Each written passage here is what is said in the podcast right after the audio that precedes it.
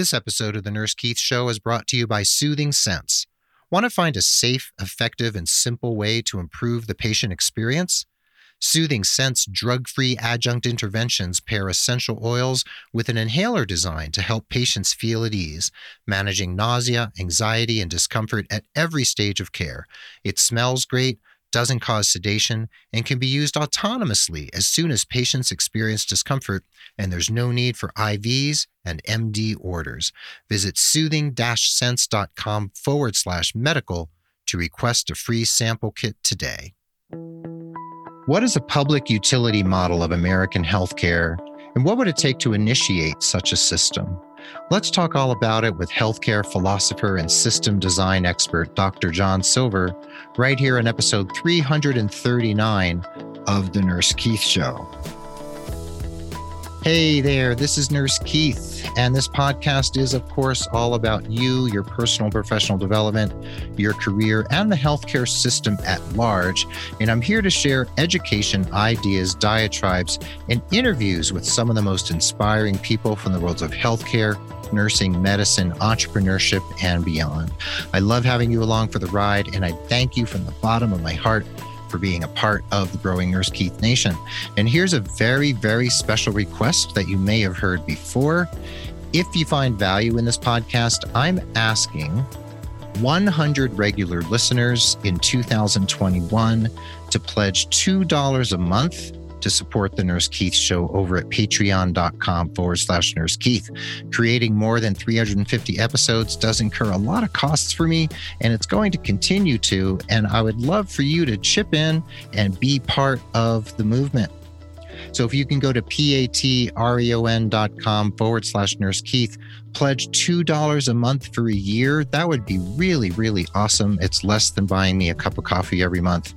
And you can always pledge more to get some awesome premiums in return. So thanks for considering supporting the show. And you can also support the show by signing up for coaching with Nurse Keith over at Nurse Keith Coaching. If you need holistic career coaching, make sure you get in touch at keith at nursekeith.com. Let me know you heard the show. And if you mention John Silver, you can get 15% off your first coaching package rather than the usual 10 for listeners.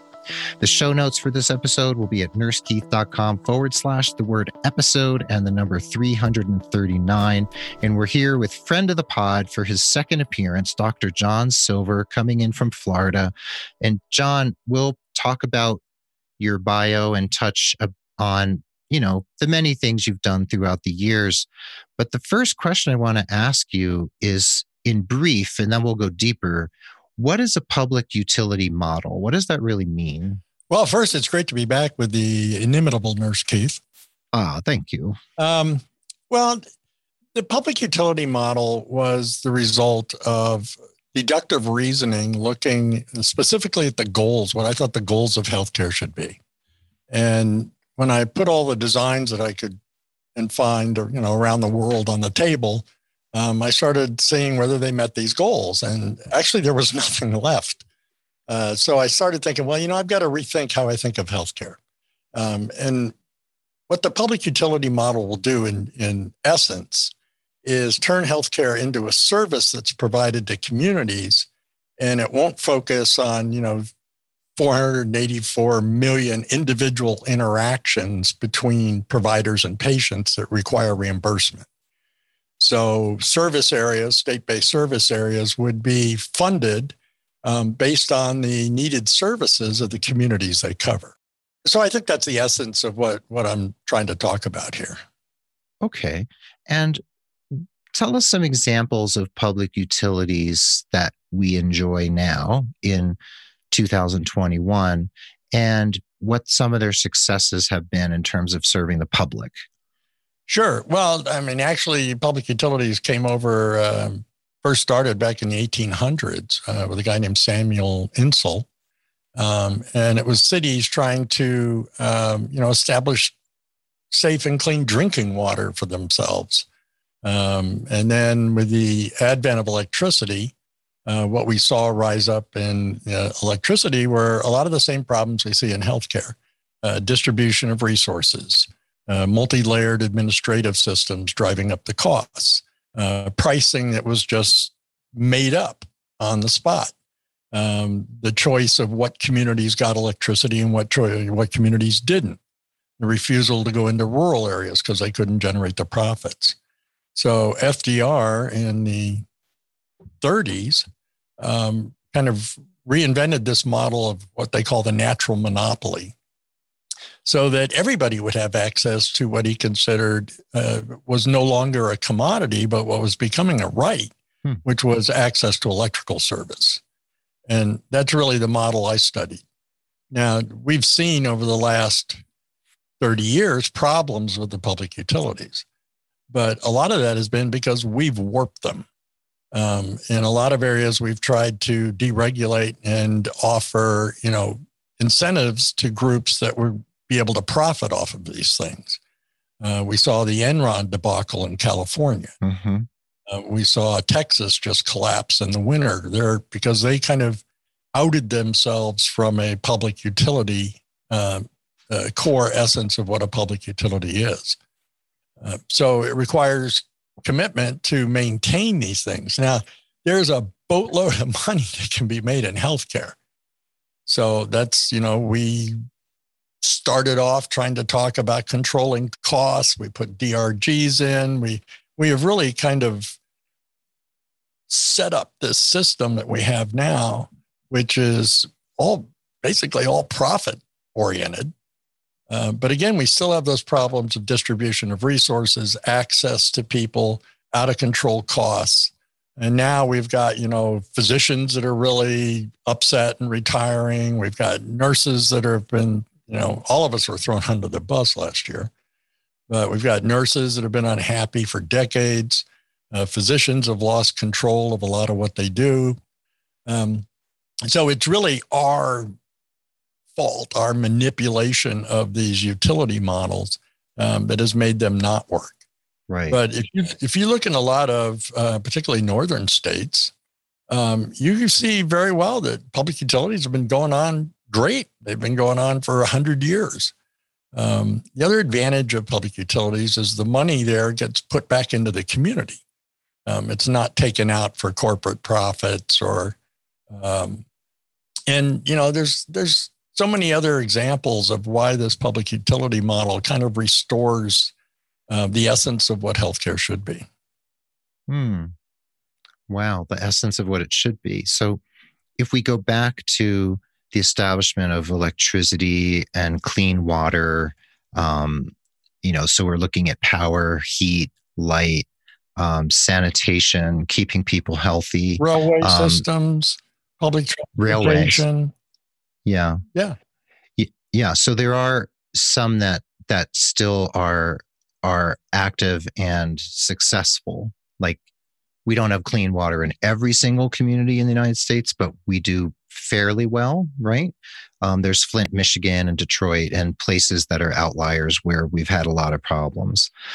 But those public utilities have shown that ability to provide a service and then the money circles cycles back into the community, right? Correct. So when it comes to healthcare, you mentioned profit. You said there's, what did you say? There's a boatload of money to be made in healthcare. And I think everyone will agree that certain entities and or individuals or groups make boatloads of money. So if we were going to enact some sort of public utility model for healthcare, one of the first questions that comes up for me and maybe other people listening, maybe nurses who are like, hmm, how would this actually work? how would we dismantle what we have and create this new system? What would it take to actually do that? What do you what do you envision? Legislatively?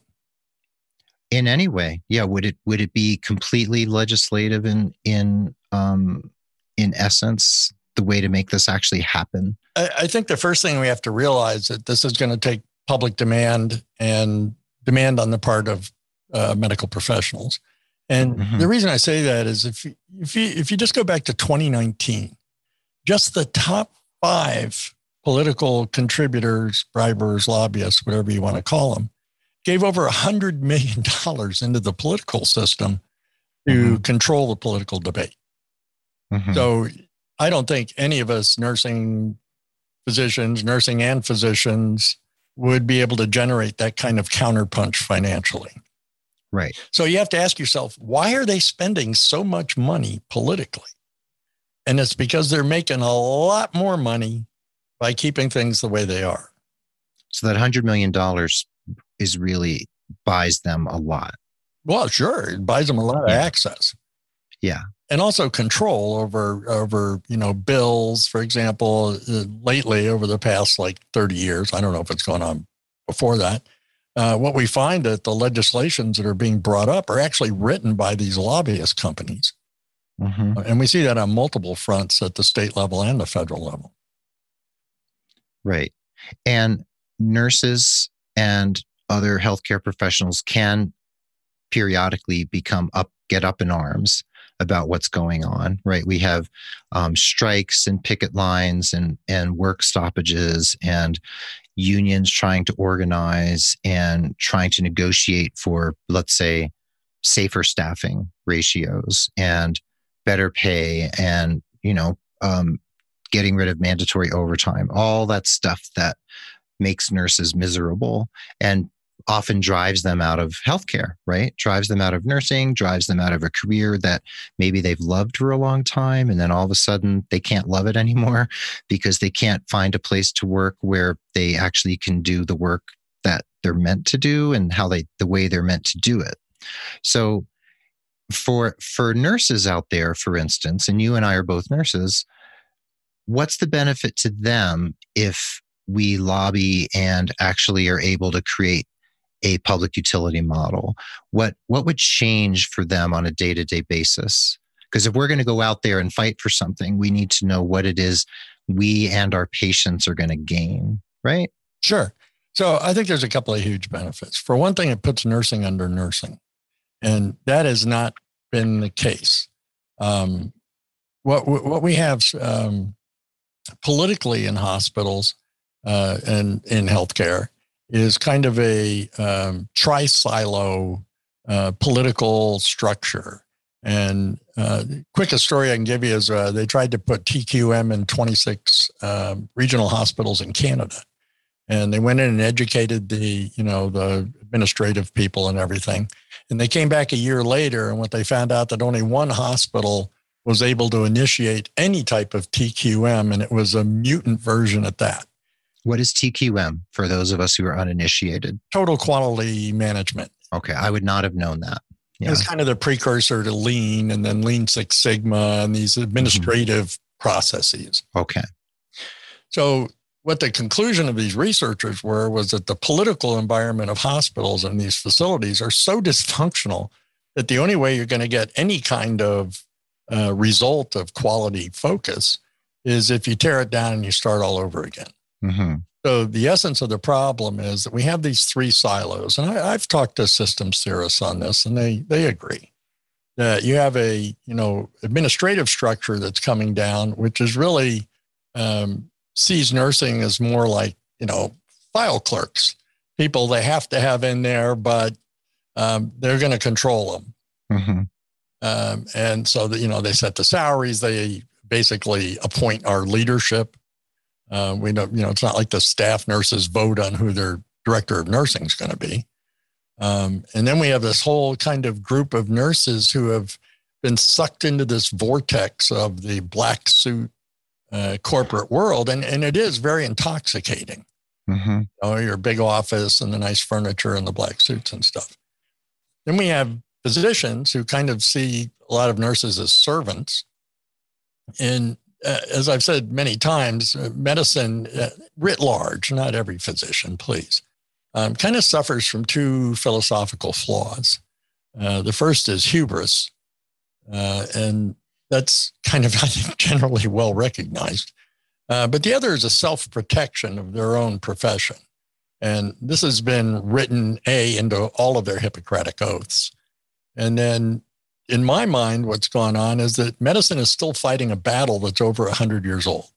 hmm Nobody thinks that medicine is, is bad. You know, you're very well respected if you're a physician. They won that war. Uh, but they're still fighting that battle, and they've been fighting it for years on, uh, particularly on scope of practice.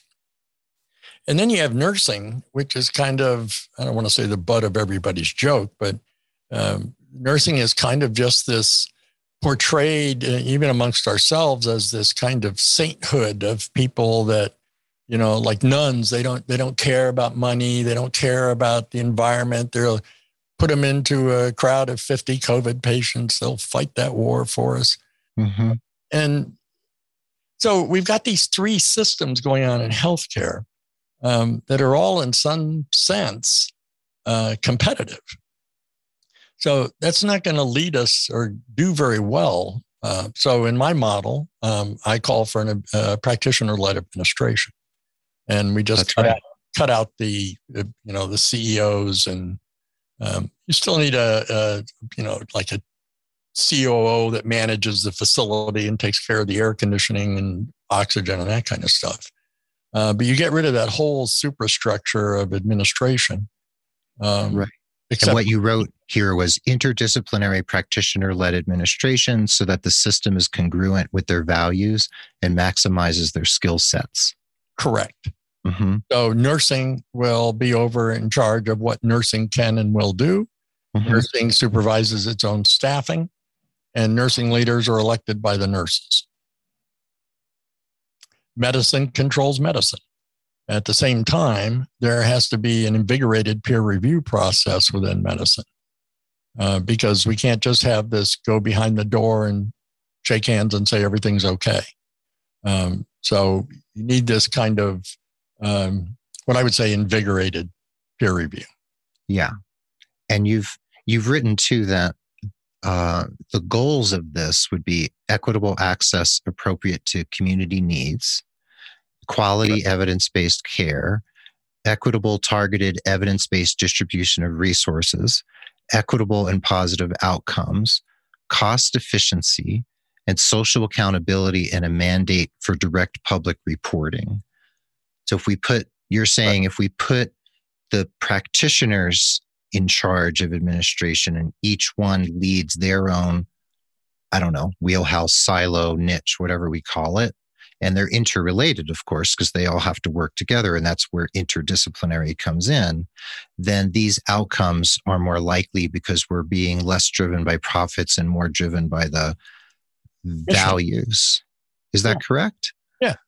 And yeah.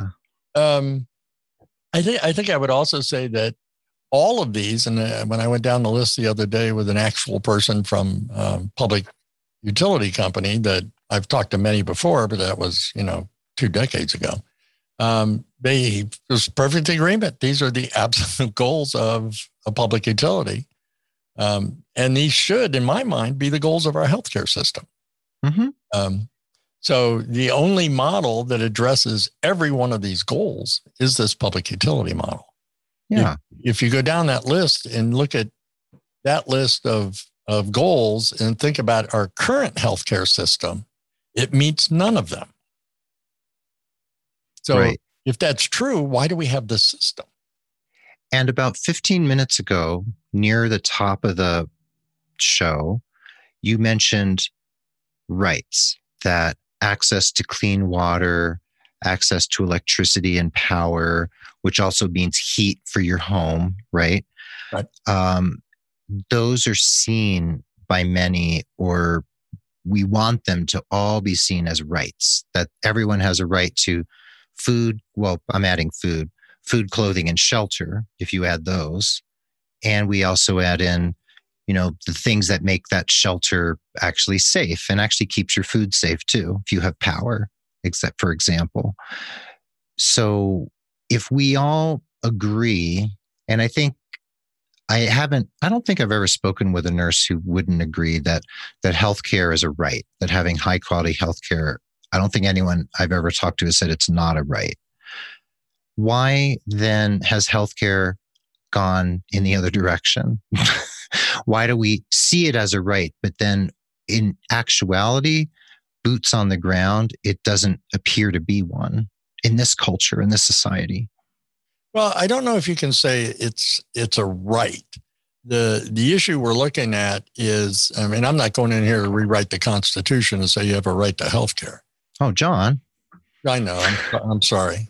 Um, but these are these are topics that have popped up in American history where we we can't quite make that all out commitment to say this is a right because if we do that, then we have to fund it. But on the other hand, it's too important to our culture to be just a commodity. So all of these utilities are sort of in that same ballpark. And nobody wants to say you have a right to electricity or you would be able to demand it no matter where you lived, even if you couldn't afford it. So we do draw lines on these um, services, uh, if, if, if that sort of makes sense. Uh, and it's kind of a uniquely American thing because most of the other countries of the world, certainly the OECD countries, um, have determined that healthcare access to healthcare is a right mm-hmm. where it's universal. Where, for instance, my producer, uh, Rob Johnston, lives in Ontario. And so he's in Canada where universal healthcare is a thing. And I have friends in Europe where when I try to explain to them what a copay is or what co-insurance means, um, or what a what a premium or a um, you know out of pocket expense ceiling might be, they they have no idea what I'm talking about yeah. No, of course not. Um, but, you know, at the same time, um, in a lot of these uh, comp- countries that have done these, I hate to use the word socialism because it's mm-hmm. demeaning, but um, that have these systems, they have to make other decisions uh, because it's basically being single payer financed through the government, which means tax money.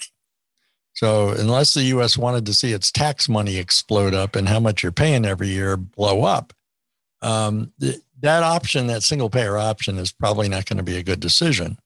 Uh, mm-hmm. Uh, in spite of what you know Bernie Sanders says about, well, we'll just tax the rich people. Uh, mm-hmm. Uh, yeah, that's that's probably not going to fly politically. Mm-hmm.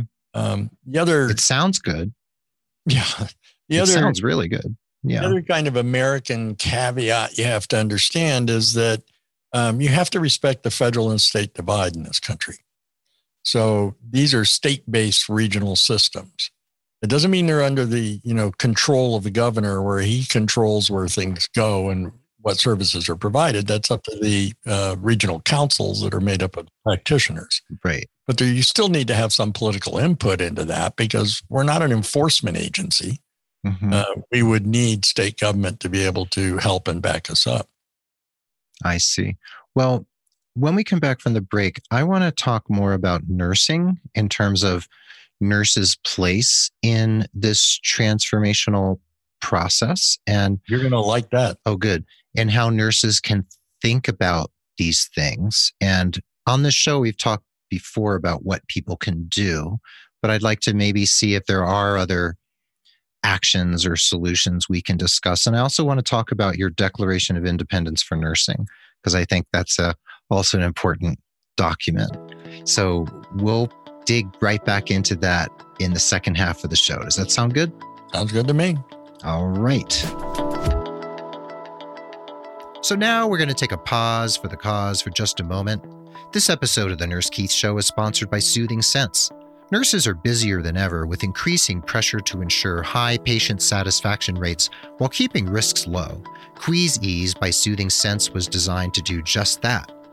Developed by a nurse anesthetist and delivered in an innovative personalized inhaler system, Queeze is a drug free adjunct therapy that intercepts the nausea cycle when and as discomfort arises without the need for IVs, dosage requirements, or an MD order. With QueaseEase, nurses can feel empowered knowing they have another tool in their toolbox to achieve patient comfort, which is why it's used and loved in over 2,500 hospitals across the United States. Visit www.soothing-scents.com forward slash medical. That's soothing-scents.com forward slash medical to request a free sample kit or to find out more about QueaseEase and the full Soothing Scents comfort range, including formulas for anxiety, congestion, and fatigue. I have a Soothing Scents sample kit here in my home, and I can honestly tell you I totally love it. And you can also follow them on Instagram at soothing underscore scents. And I thank Soothing Scents for their generous support. Speaking of generous support, right now I'm asking 100 regular listeners of the Nurse Keith Show to please consider becoming a patron for just $2 a month. Producing over 350 episodes of the podcast has incurred and will continue to incur many costs, and I appreciate my patrons so very much. If you enjoy the show, you can always continue listening for free, but please consider becoming a patron for just $2 a month or more if you want to get some cool premiums and gifts and visit P-A-T-R-E-O-N, that's patreon.com forward slash nurse Keith to sign up and show some love for the Nurse Keith Show. Also, please consider signing up for my newsletter at nursekeith.com so that you can receive my bi weekly message. And finally, if someone you know could benefit from career coaching with me, consider referring them. If they become a paying client, you receive credit for an hour of coaching with me, and there's no expiration date on that credit, so you can keep it in your back pocket until you need it most. And you can refer as many people as you like and continue to earn those coaching credits. And I think that's an awesome deal. Those are my sincere asks of you, my friends. So now let's dig back into today's topic. And welcome back to the second half of the episode. Please remember the show notes are located at nursekeith.com forward slash the word episode and the number 339. We're here again with friend of the pod, Dr. John Silver, for his second appearance here on the show. And John, prior to the break, we were talking about the public utility model and the ways in which that could be enacted and the ways in which our current system doesn't work. And I wanted to just take a step back and say that you you began in healthcare in 1974 as a respiratory therapist around 1978. Is that correct? Yeah, yes. I, my first job was actually a security guard in a hospital. Oh, security guard, then respiratory therapist. And orderly, ER tech, EKG tech, respiratory therapist. Lots of things. Okay. And then you got your ADN and you've worked your way all the way up to a public intellectual PhD in comparative studies from Florida Atlantic University. What is a public intellectual PhD in comparative studies? Well, this was a program there at the time I went in, uh, it was the only one.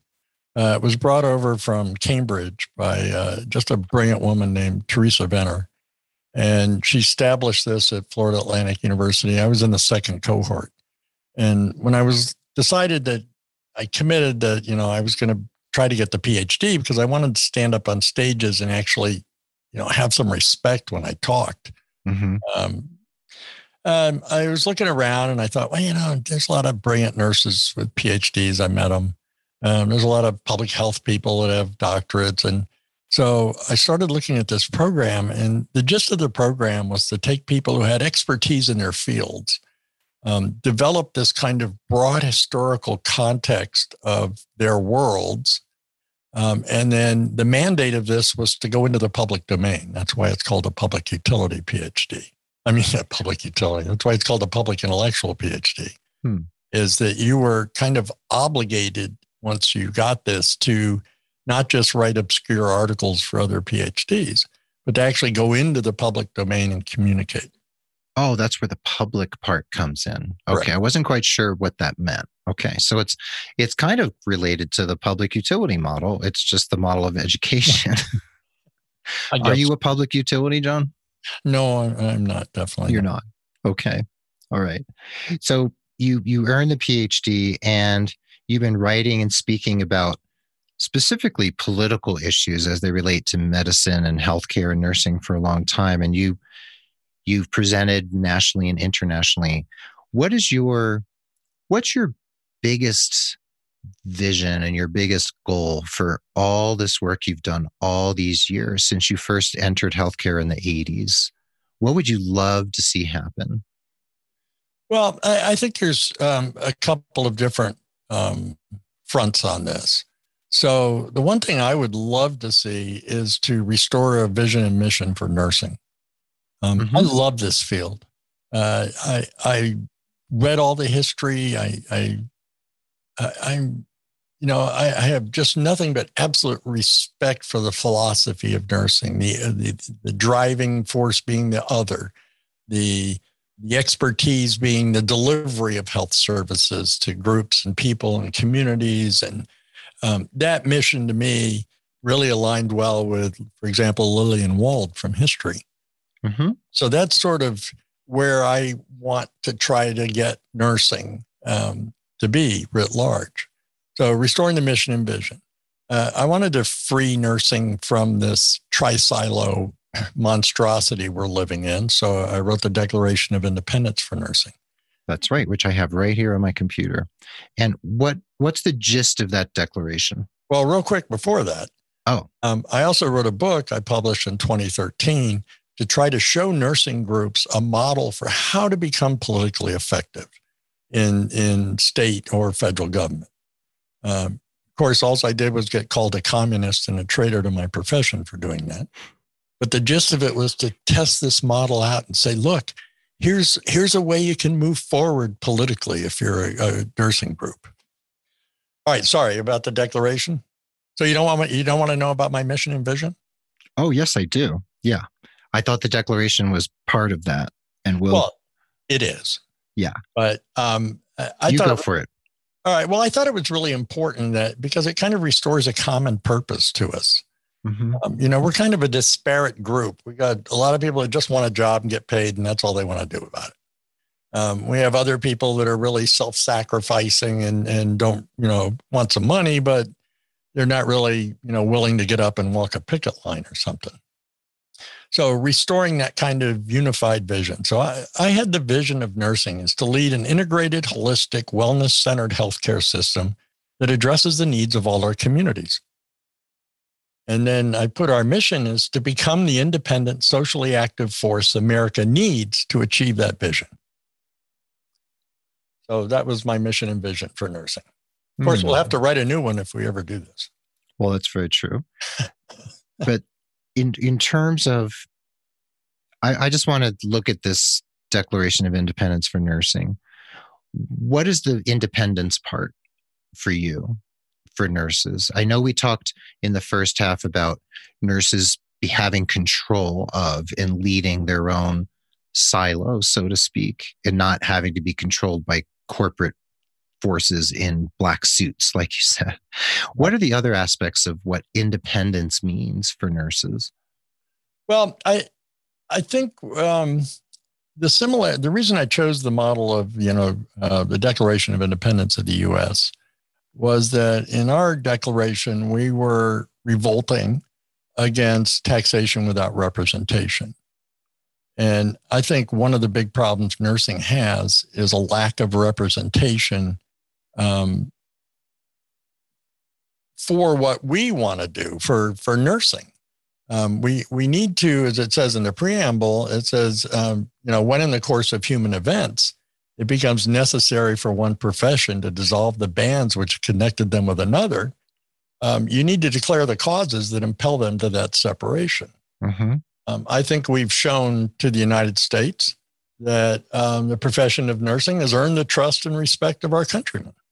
Um, I think our profession has demonstrated for over 100 years that we're dedicated to the prevention of disease, the treatment of disease with other professionals, and the quality and humanity of healthcare for our patients, our communities, our states, and the nation.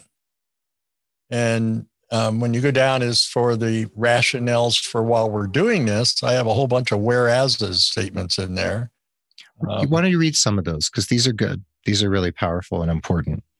All right. So I say, whereas healthcare in the United States has evolved into a disease focused and profit centered endeavor at the expense of pre- prevention and social health, and the exclusion of many geographical regions and populations.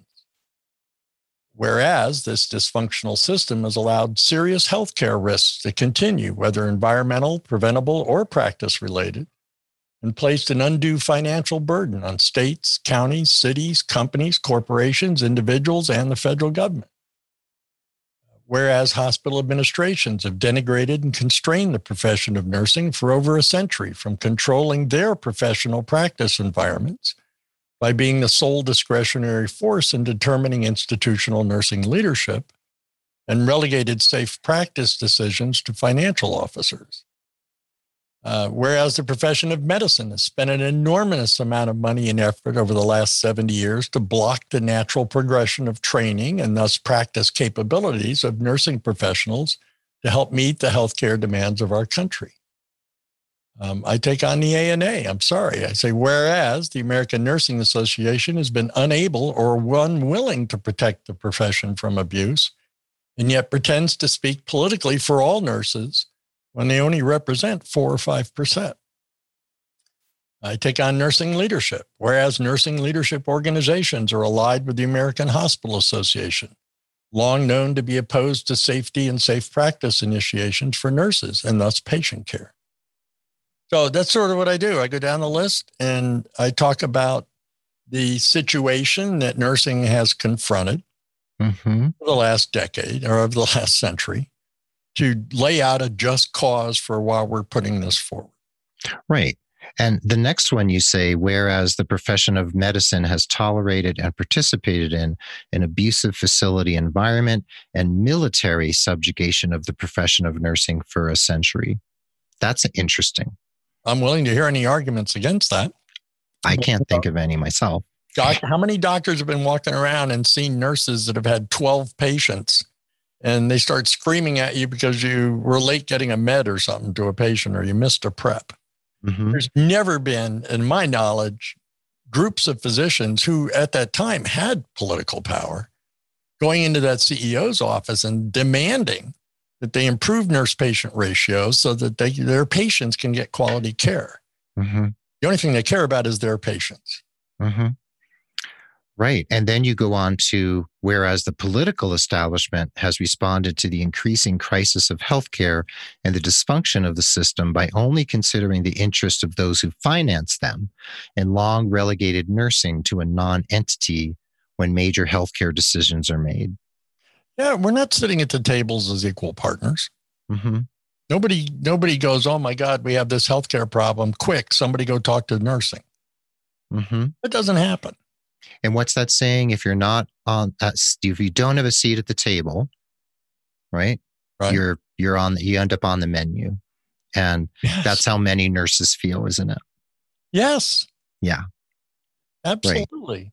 Right. Why don't you read the last whereas? Because there's there's about five or six more, and I think these are all really important. The last one? No, the last. There's about six more. Why don't you read uh, them? One, two, three, four, five, six. All right. It says Whereas too many Americans lose their wealth, face bankruptcy, will lose their livelihoods and futures related to acute, chronic, and long term healthcare costs or healthcare conditions. Whereas health outcomes in the United States are a global embarrassment in too many categories and for too many people. Whereas there is a lack of equitable access appropriate to community needs and a lack of equitable, targeted, evidence based distribution of healthcare resources. Whereas there is a lack of social accountability by current systems to the communities they do serve and a blind eye to the communities they don't. Whereas nursing leadership has failed to heed the call for critical reflexivity regarding the empowerment of nursing as a political force. And whereas nursing has lost its philosophical bearing in healthcare and lost touch with its socially active roots in practice due to the systemic design. Hmm. So, socially active roots. So, we think of Florence Nightingale, we think of Lillian Wald, and that was the Henry Street settlement, right, in New York? Yes. Clara that was sort of the beginning of public health nursing in in general, wasn't it? Right. And frontier nursing. I mean, these frontier nursing. Yeah. nurses were amazing. They were riding burros into the glens in West Virginia. They were riding bicycles out into these desert communities in Arizona. They were climbing over rooftops to get to immigrant populations in New York City. Mm-hmm. Where is that nursing gone? Mm-hmm. Yeah, there are there are some of pockets of that where people are able to practice such, like my friend uh, Joy Fernandez de Narayan, who was on the show some months ago, uh, talking about the street medicine she does in in inner city Atlanta through Mercy Cares. So there's there are people out there doing that, but they're they are outliers these days. And most nurses I talk to are caught up in the churn of the system and something you said in the first half, talking about how nurses are just sort of out there on the front lines, just doing what has to be done, and they'll just throw themselves into the the trenches basically. And I often use the term cannon fodder. That nurses are the cannon fodder because they know they being the powers that be in the system know that there are always nurses who will throw themselves on the grenade more or less for the patient right they'll they'll eh, there's so many different metaphors we could use right now and i don't have to i don't have to bore the audience with multiple mixed metaphors as i often do so what is it then that if we want a public health utility model well we meaning the collective we, but we actually have to understand what it is. And then it actually has to be legislated. It does sound like a really tough row to hoe. And I know you're talking to some people or start and you're getting access to people within the government so that you mm-hmm. can have these conversations. When you speak to, let's say, um, let's say, for instance, a, a representative from California, a member of Congress or the state legislature, what kind of response do you get? How do they react to this notion of a public utility model for healthcare? What do they say to you? Well, I, I think um, when we talk about the benefits, uh, I think they're all in favor of the benefits. Where they get kind of mired down is um, a lot of people don't understand the public utility model. In fact, I just spoke with one representative with an actual expert in public utility service the other day. Um, and so, if you can clarify that concept of what a public utility means, the benefits to it, and then they're curious about the legislative process because a lot of people think of healthcare as this centuries old institution which can't be tampered with because it's, you know, set in stone. Nothing could be further from the truth our kind of current healthcare system, if you want to call it that, kind of started in the 50s with um, Eisenhower kind of providing funds so that people could build hospitals across the country in different types of communities. This was still a time when doctors made house calls. Hmm, remember that? but you know, then we had all this technology pushed in, the diagnostic stuff. We had intensive care units come out. And medicine kind of transitioned at that point and started making everybody come to them mm-hmm. um, instead of going to, you know, evaluate the conditions they were living in or the the risks to that asthma child in the home or or whatever it was. Yeah, air quality, water quality, etc. Yeah, and then specialists started evolving, and the specialists found out they could make, you know, boatload of money. So I remember one doctor back in uh, 70, I don't know, 72, 73, no, 74, I guess, who was wearing a shirt that said, I'm so rich, cardiologist. Mm-hmm. And, you know, they started, they went from driving Buicks to driving Porsches. Um, and they just kind of let this system go crazy um, because they were basically in control for, you know, 40, 50 years. They had the opportunity to set this system up. Mm-hmm. They were the kind of the sole experts at that point. And then it became more of a business stuff, and a lot of docs sold the hospitals they owned. They they sold out to make you know specialized, get more money, all of that. Then the corporate system saw how much money was in this and stepped in. And since the you know late 70s, 80s, it's just been this accelerating corporate model. Yeah. So it's not like the you know it's not like we're we're going back and ripping out uh, an amendment from the Constitution. This is a fairly newly evolved system. So the idea legislatively is actually not that difficult. Um, you rewrite the administrative structure of healthcare facilities. This is what we did with the electrical companies back in the 30s. Um, That's right. And that kind of solves that problem. Mm-hmm. You want to run a healthcare facility, this is the structure you have to have in place to do it. Yeah. And one of the issues I see is something you mentioned during the first half, I think, is that there are a lot of nurses out there who, like any other citizens, they want to go to work, they want to do their work well, they want to get their paycheck, go home to their families. And these days in the 21st century, life feels very complex We have the COVID 19 pandemic, which has made life even more complex and a little bit, you know, not a little bit, it's made it scary and existentially challenging, we could say, on, on many levels. So I know a lot of the nursing associations, like the the New Mexico Nurses Association here, I'm on the board, we're very politically active and really dig deep into the political process. And a certain small smattering of nurses get involved in that legislative process, but it's a very small percentage, even within you know our community or our state. So in order to to get the I guess you would say the the enough people this sort of this mass to critical mass of people to clamor for this. How do we how do we get nurses and others to actually do so? Because everyone seems so focused on their own lives for good reason because of the complexities of life these days. So if legislators don't hear the message and we've talked here on this show before with Kim Evans and Kathleen Bartholomew and Leanne Meyer and Melissa Cortez. They're other members of your um, Nurses Transforming Healthcare group. And others have also talked on the show about writing your legislators and talking to them. And what else can we actually do in order to make this sort of change happen? Because we all know it needs to happen, but we need we need critical mass to actually create the change. Correct. And I'm not, I'm not asking nurses to do anything. Like I said, I'm not okay. asking you to go out and picket. I'm not asking you to write legislators. I'm not. If we could get in the nurses transforming healthcare, if we mm-hmm. could get just 10% of the nurses to join us, we'd be the largest nursing organization in the world. We'd be hmm. invited to we'd be invited to a chair at the International Council of Nurses we'd have enough, you know, and if they donate, and I'm not talking about thousand dollars, if they just gave us 10 bucks, we'd have enough money that we'd be able to start a national media campaign to educate the public. Right. And you have to hit the public. You have to educate need, the public. We need public support for this. Yeah, Absolutely. you do because nurses are citizens, but we need a lot of other citizens to also clamor for it.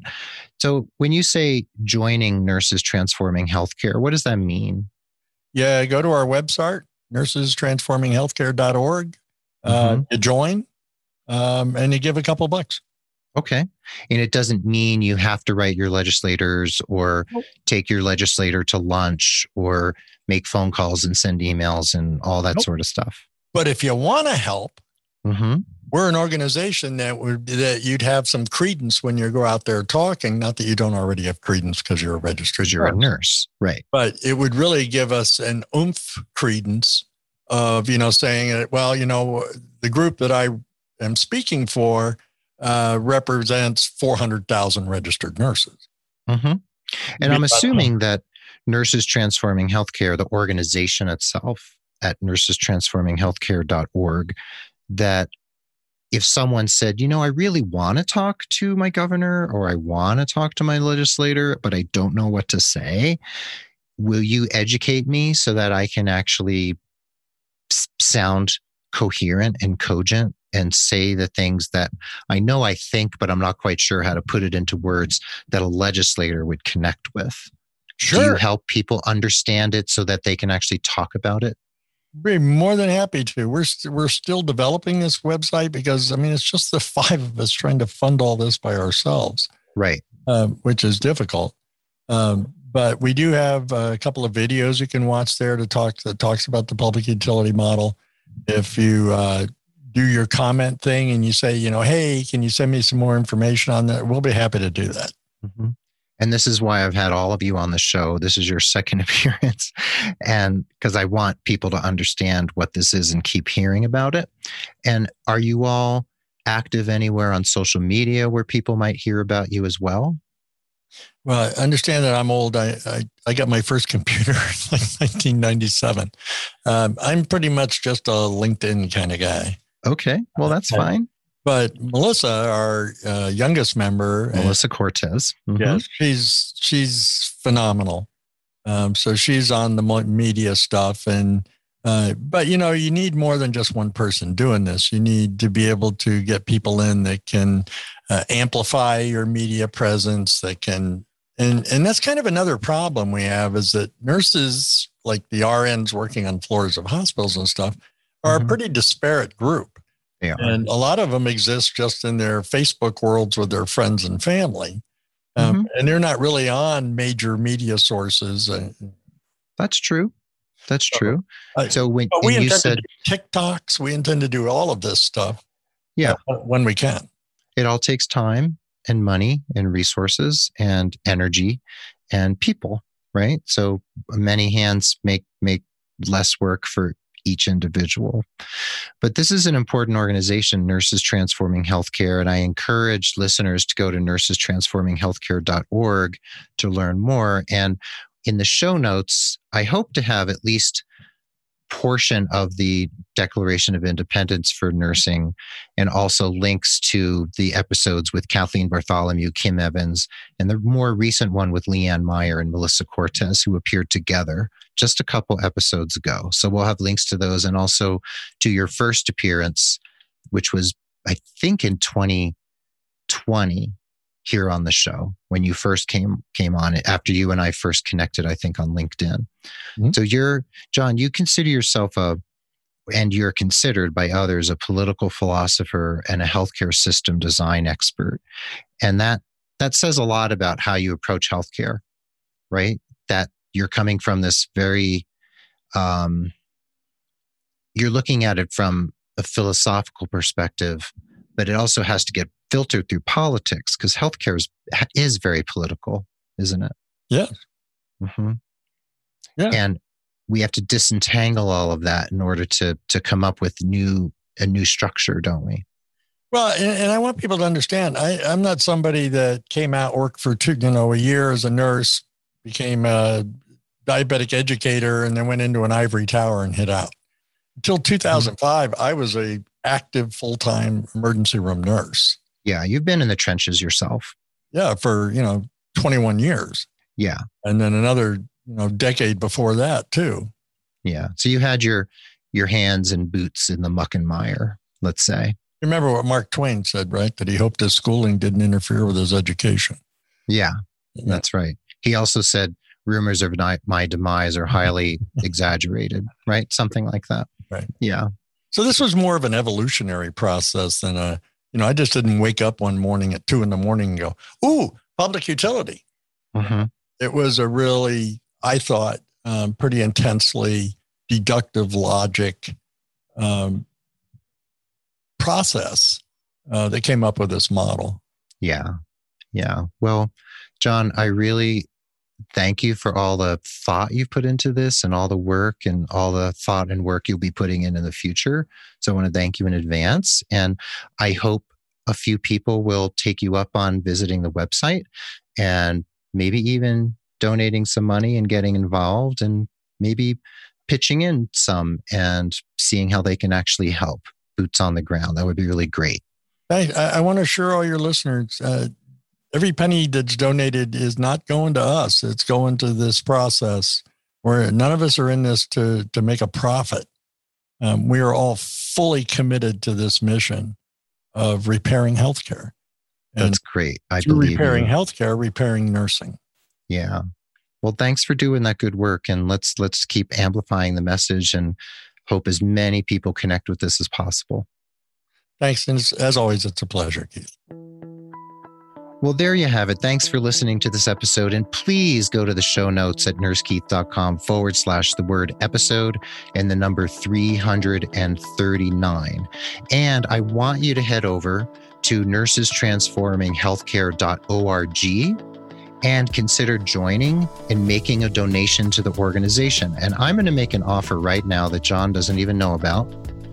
If four people will each donate $50 each to Nurses Transforming Healthcare, you can have an hour of coaching with me as my gift for you donating to the organization. So, four people, please donate $50 to nursestransforminghealthcare.org, and you can have an hour of coaching with me. And again, please consider becoming a patron of the podcast over at patreon.com forward slash Nurse Keith. I'm asking you to just donate $2 a month to the Nurse Keith Show for a year to help me out in terms of promoting and amplifying this show so that more people learn about what we have here at the Nurse Keith Show. The Nurse Keith Show is a proud member of the Health Podcast Network at healthpodcastnetwork.com, one of the largest, fastest growing collections of authoritative, high quality podcasts about healthcare and medicine anywhere on the internet. The Nurse Keith Show is adroitly produced by Rob Johnston of 520R Podcasting, and Mark Capispisan is our stalwart social media ringmaster.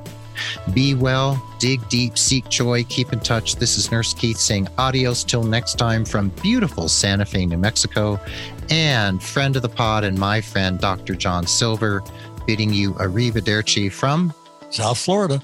South Florida. Thank you, John. Thanks to everyone for listening, and we will catch you on the flip side.